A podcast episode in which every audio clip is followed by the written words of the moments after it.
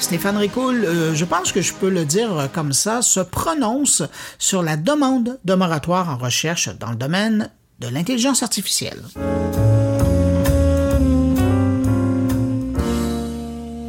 Permettez-moi de me prononcer à mon tour sur la sabbatique de six mois proposée afin qu'une surchauffe potentielle puisse être prévenue dans l'ultra rapide monde de l'intelligence artificielle. Publiée par l'Institut du futur de la vie, un OBNL ayant pour mission de travailler à l'évitement de scénarios de menaces ou risques existentiels que les technologies de rupture comme l'IA, la biologie synthétique ou la physique nucléaire font peser sur le futur de l'humanité. À la tête de cet institut, Johan Tallinn, connu pour être le cofondateur de Skype et qui soutient ouvertement la thèse de Toby Ord, professeur à Oxford, comme quoi l'humanité aurait une chance sur six de ne pas survivre au XXIe siècle à cause de l'intelligence artificielle. Un risque beaucoup plus important selon lui que les changements climatiques, à moins bien sûr qu'il n'y ait un scénario d'emballement, aurait-il déclaré à la CNBC. C'est pourquoi il dépense des millions de dollars pour essayer de s'assurer que l'intelligence artificielle soit développée en toute sécurité. Et ça comprend des investissements dans des laboratoires d'intelligence artificielle comme DeepMind et le financement de la recherche sur la sécurité de l'intelligence artificielle dans des universités comme Oxford et Cambridge.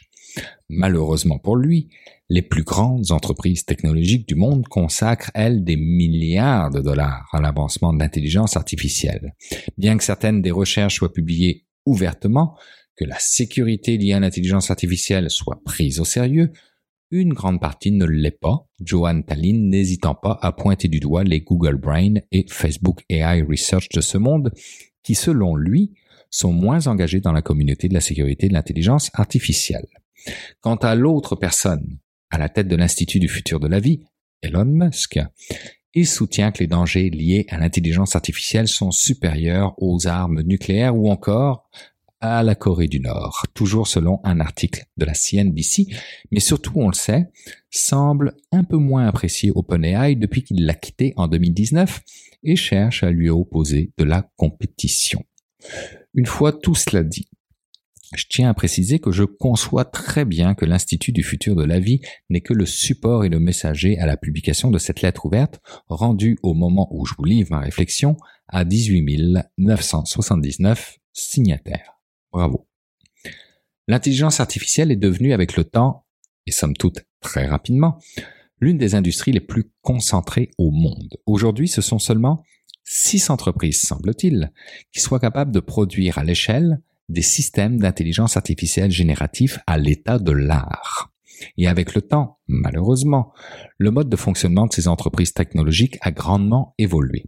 Les préceptes de la science ouverte, publications scientifiques transparentes, code open source, etc., qui prévalaient durant la dernière décennie de développement de l'intelligence artificielle, ont laissé place à une opacité scientifique quasi totale, selon le média Le Grand Continent, qui se pose la question s'il faut arrêter carrément l'intelligence artificielle. Cette nouvelle dynamique associée à la fulgurance du déploiement de l'intelligence artificielle pose effectivement des défis aux acteurs de l'écosystème qui se mobilisent donc au travers de cette lettre ouverte auprès des autorités de régulation qui doivent mal dormir la nuit en ce moment puisque la population est désormais sensibilisée par cette même lettre ouverte reprise par les médias de masse et la société se demande bien quelle direction tout cela va prendre. Tout cela conjugué ensemble amène simultanément un lot d'incertitudes, de risques, d'utopie et de dystopie. Des éléments et objectifs cette fois-ci plus pragmatiques qui semblent motiver les autres signataires. Alors, utile ou dangereuse cette lettre ouverte? Car à freiner pour certains le développement de l'intelligence artificielle, on permet aux autres de prendre une avance encore plus grande. Vous savez, ceux qui n'ont pas l'éthique comme élément de mesure de leur performance. On est en droit aussi de se demander si cette lettre ouverte est en d'authenticité ou simplement hypocrite si c'est un véritable moratoire ou une tentative pour freiner une compétition, celle de OpenAI pour ne pas la nommer, qui semble avoir pris une avance considérable et avoir creusé un fossé que d'autres ont peur d'être abyssal.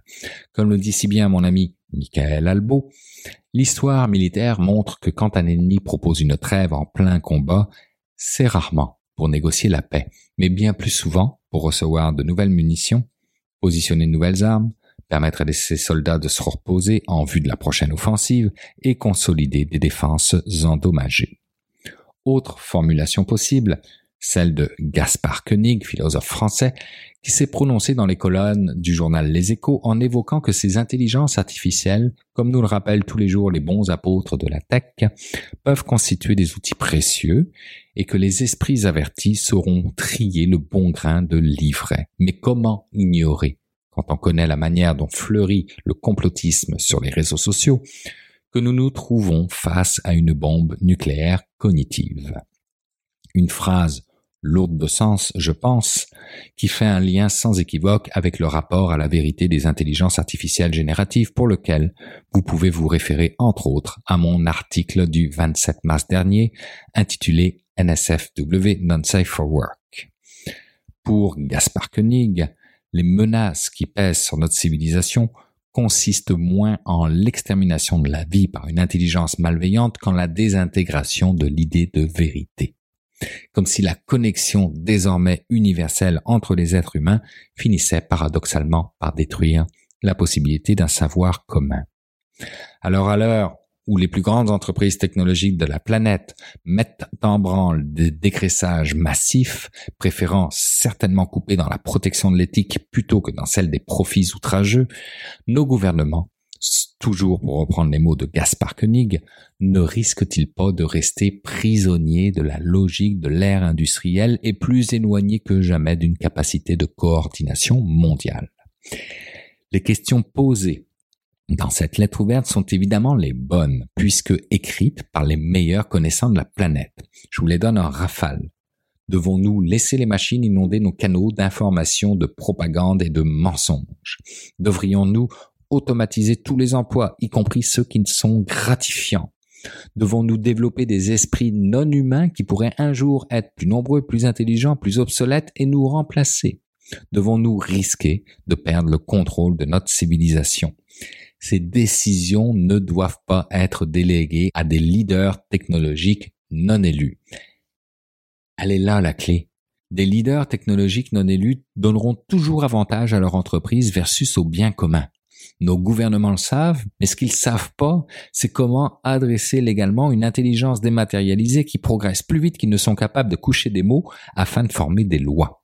Alors peut-être devrions-nous regarder à classifier autrement les intelligences artificielles que par les termes étroits, général et super, reliés aux notions de réseaux neuronaux, mais plutôt par destructrices, de sauvegarde ou d'amélioration, reliées aux impacts sociétaux qu'elles génèrent. Autrement dit, quelles intelligences artificielles permettent de significatifs progrès pour l'humanité ou pour notre planète et quelles intelligences artificielles ne permettent de progrès que pour les poches de leurs créateurs?